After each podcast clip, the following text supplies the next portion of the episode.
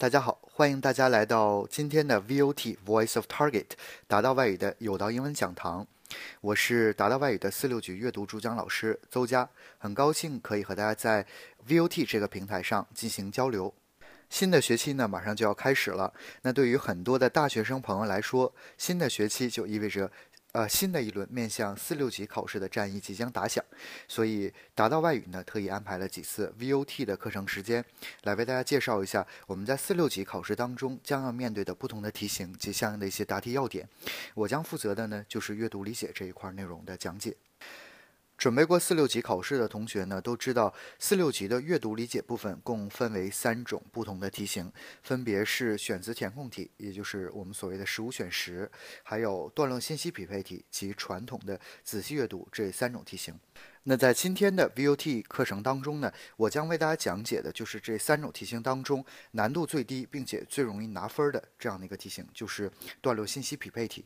段落信息匹配题实际上是四六级改革之后新加入到阅读理解这个板块当中的题型，它与原来的四六级考试当中的快速理解这个题型考察的本质实际上是一样的，都考察了大家在大量的信息当中去查找和定位有用信息的这样的一种能力。那它出题的模式就是给我们一篇呃有十几段构成的这样一篇文章，然后在这篇文章之后呢配有十道题目。这十道题目当中的每一道题都是对文章某一段内容的一个提炼，它让我们去做的就是在这篇文章当中去找找到哪一段包含了题干当中所给出的这些信息。在今天的 VOT 课程当中呢，大家可以看到有一份讲义，我希望大家可以一边看着我做的这一份段落信息匹配题的讲义，一边来听我为大家做这种题型的一个介绍。讲义的第一部分呢，是对这个题型进行的总体介绍。呃，其实我们知道四六级的这个段落信息匹配题，它实际上借鉴了雅思考试相应的一种题型，就是问我们哪一段落呢包含了它给出的相应的一些信息啊。它考察的内容刚才已经说过，就是大家在大量的信息当中去查找信息和定位信息的这样的一个能力。从目前四六级考试的答题卡上来看，这个题型最多可能会出一篇包含着十九段。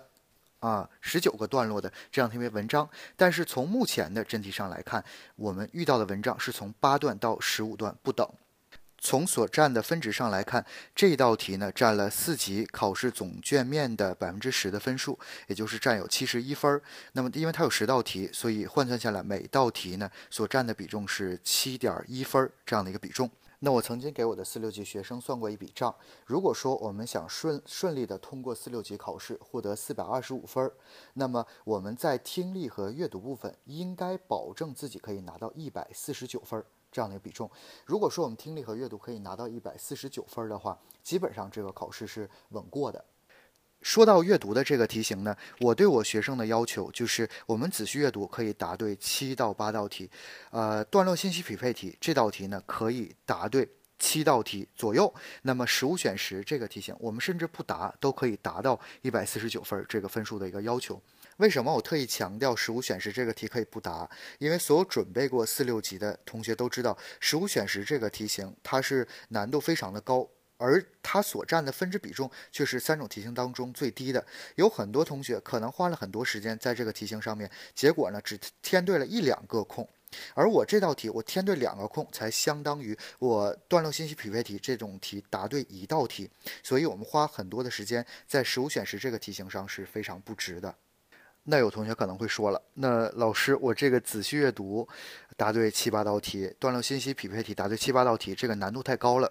实际上并不是这样的。如果呢，我们掌握了四六级考试的出题特点，并且我们也掌握了正确答题方法的话，我可以呃向大家保证，我们在仔细阅读里边答对七道题难度一点不高，而在段落信息匹配题当中，可以说有七道题是白白送给大家的。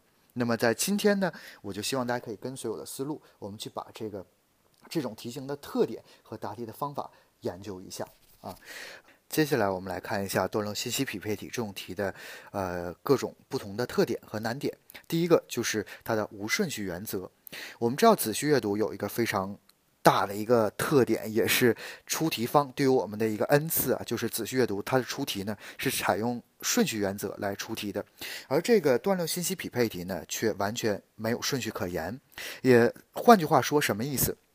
我们在答第一题的时候，很可能我们第一题所包含的是文章的最后一段所包含的信息。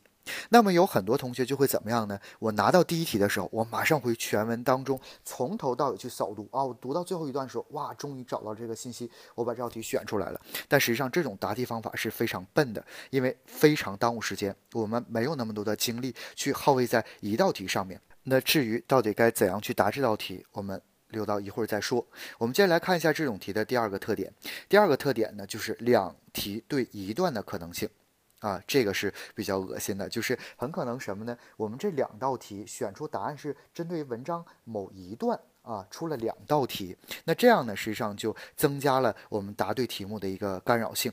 但是好消息是什么呢？从目前的真题上来看，段落数在十三段以上的题目会只有一段去重复，而大多数的我目前出现的真题呢，这个文章都在十三段以上，也就是说，最多呢只会有一段可能会。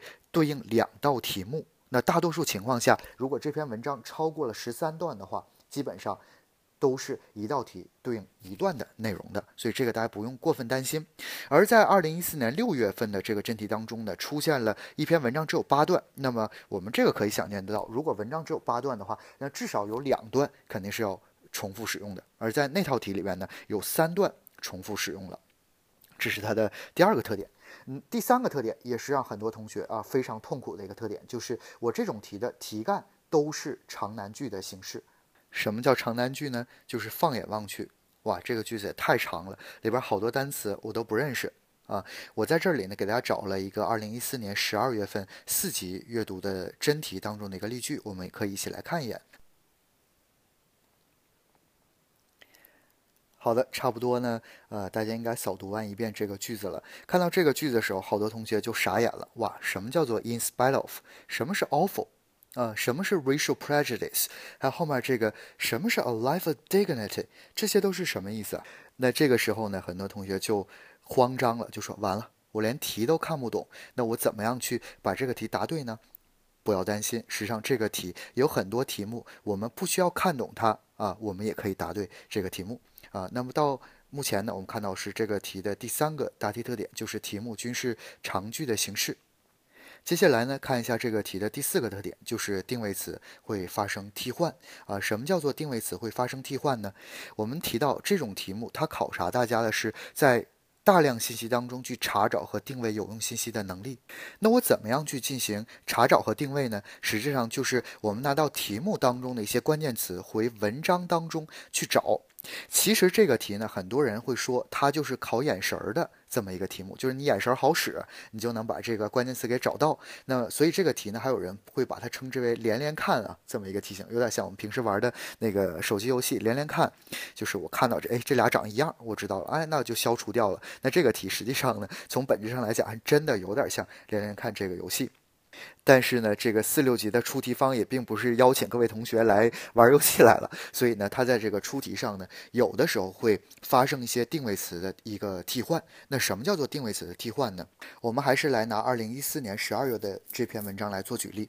我在扫读文章的过程当中呢，我看到有一段当中包含了如下的这样的一个句子，叫做。It's no disgrace to be colored.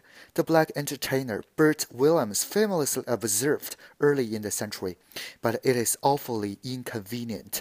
那我在读到这句话的时候，我就会觉得，诶，这个句子里边怎么有一些词，好像我刚才看到和它很相近的词呢？在题干当中看到很相近的词呢？我就想到，哦，我刚才在题干里面看到一个词叫做 inconvenience，而在文章里边出现了什么呢？叫 inconvenient。我们知道这个这两个词长得非常像，实际上它是发生了一个词性上面的一个替换。那这个呢，就是定位词发生替换。但是实际上大家会发现，这个替换它并不难啊，只要我们眼神好使，我们还是可以看到，哎，这两个词大部分长得挺像的。虽然我不知道它到底是什么样的词性，但我基本确定它俩应该就是一个同源的词汇。好的，那了解完这种题型的一个出题特点之后呢，我们就来看一下最重要的这个部分，就是这种题的一个答题方法。啊，呃，我刚才跟大家说到，这种题呢，实际上是最容易拿分的一个题型。如果说你们可以熟练的应用啊，我在这里为大家总结的这个方法的话，你应该可以在答这道题的时候答对至少七道题目。因为这种题目，我可以告诉大家，有七道题就是白白送给大家，让大家去拿分的。只不过你原来没有答对，肯定是因为方法是有问题的。当我拿到一篇断论信息匹配题的文章之后，我第一步一定是去看文章标题。为什么看文章的标题呢？是因为文章的标题提示了我们这篇文章最主要讲解的一个内容啊。我们在画定位词的时候，不要再画文章标题当中出现的词汇了，因为通篇应该都会有这个关键词的出现。那么接下来呢，第二步啊是大家经常忽略的一步，是干嘛呢？画出文章当中含有中文含义的词汇，啊，把中文含有中文含义的词汇都给画出来。那第三步呢，就是干嘛？看看题目啊，这步是最重要的。看题目，画出题目当中的定位词啊，就是方便我们拿题目当中的词回原文去找的这样的一些词汇。那我们把它叫做定位词。而我们画定位词的时候，有着非常重要的几个原则。首先来看第一个。就哪种词，我们更愿意把它标记为定位词？第一个就是特殊词汇。什么是特殊词汇呢？数字啊，啊，大写字母啊，特殊符号啊，含中文含义的这些词啊，还有就是我们不认识的词。为什么要画不认识的词啊？因为不认识词发生替换的可能性会低一些。比如说刚才我们看到例题当中的这个 racial prejudice。第二种词呢是什么？就是简单的词汇，非常简单的词汇，什么 red。Apple、tree 这些词为什么要画它？太好，太好识别了，是吧？看到它，马马上知道，哎，有印象啊。第三类词呢是常见的复数名词那。什么叫常见的复数名词呢？我们来看，举的一个例子就是 different parts of the world。如果题干当中出现了这个 different parts，我需要把这个复数名词给画下来，把它给画下来。接下来。第一步呢，画完之后，我们来看第二步，叫利用特殊标记词尽快定位简单的题目。那这个是什么意思呢？我们还是来拿二零一四年十二月份的这道题来做举例。呃，五十三题是这么说的，叫 People in their fifties and early sixties bear the heaviest family burdens。那我看到这道题的时候，我就哇高兴了。为什么？因为它出现数字了。呃，数字呢，就是我刚才跟大家说的，特别容易帮助我们去进行定位的这样的一些词汇。那我当我看到这道题的时候，好，我不要再往下看题了，我不要再往下看题了，我马上干嘛？马上回到文章当中去，去看哪段里边出现了阿拉伯数字，然后我突然定位到文章当中第三段，也就是 C 段出现了这个。These Americans in their fifties and early sixties。好，那我看到它，我就知道这个 C 段就是我第五十三题的一个答案了啊，就马上把这道题给解决完了啊，这是这个意思。下面还有一个二零一四年六月份第一套的一个例题，这个大家可以自己看一下啊。这是答题的第二步，就是我们在没有全部看完题目的情况下，我当有一段题目当中出现了非常容易定位的。这样的词的时候，我马上回到原文当中把这道题给做完啊？为什么？因为我们答题嘛，主要还是我们考试主要还是为了把题目答答的正确。那我如果现在确定这道题，我就很容易找到它答案。我当然不要先去看其他题，马上把它给答完。那么，当我们扫读完整个一遍的这个题干之后，我把简单的题目都定位完之后呢，我接下来就该进行这个最正规的这么一步啊，就是最正统的答题的这一步是干嘛呢？啊，从文章大家一定注注意，从文章的 A 段开始，一段一段往下扫读啊。当我扫读到哪段的时候，我如果出现了某一题干当中的定位词，我就把这道题给答完了。嗯，这个就是我去回应最开始给大家留下的这个疑问，就是因为我这个顺序啊，我这个题目是没有顺序可言的。我第一题可能对应的是文章的最后一段，那我怎么样才能够尽量去少读，少读几遍这个文章就能把这个题目给做对呢？就是我们从文章啊，从文章去里边去找题干当中所包含的定位词。这样，我每文章的每一段，我其实只需要读一遍。如果含有了某道题里面包含的定位词，我就马上把这道题给答完了，啊，是这样的，而并不是我们带着每一道题的题干信息，我读完一道题，啊，我带着题题干信息从头到尾去扫读文章去答题，我们没有那么多的时间去浪费，而且那种答题的实际上这种思路也是错误的。好，那么第三步呢，就是去梳理原文的方式进行答案的确定。呃，基本上梳理完之后呢，我这个答案，像我刚才所说的，我们至少应该能找对七段，因为这种题的出题特点就是有七道题啊，这个词汇就是在原文当中原原本本出现的，摆给大家的一个题目啊。那这种梳理的时候，注意一个原则，就是短段看全段，长段看首尾句，这是我总结出来的一个这种题的一个答题特点。那最后一步呢，就是干嘛？利用统一替换来解决难题。就是你有些题目你在做完文章之后，你发现，哎，怎么有两道题就是找不到呢？那很可能就是因为我这个题目当中的定位词和原文发生了替换。那这种时候呢，我们就去看那些刚才没有定位到的这些段落里边，我们先从它去入手，去看看有没有出现一些统一替换这样的一个内容。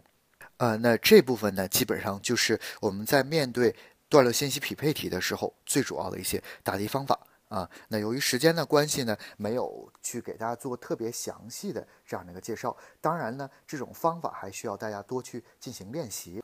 那今天呢，是我们四六级阅读部分 VOT 讲堂的第一节课。呃，我还会有几次课的时间，会和大家在 VOT 这个平台上来进行交流。如果大家这几天呢就有兴致去做这个四六级的阅读考题的话，也欢迎大家如果有任何问题，可以在这个平台上给我留言，然后我们去共同进行讨论。啊，那么我们就在下次 VOT 的四六级阅读课堂上，我们再见。嗯，感谢，非常感谢大家的收听。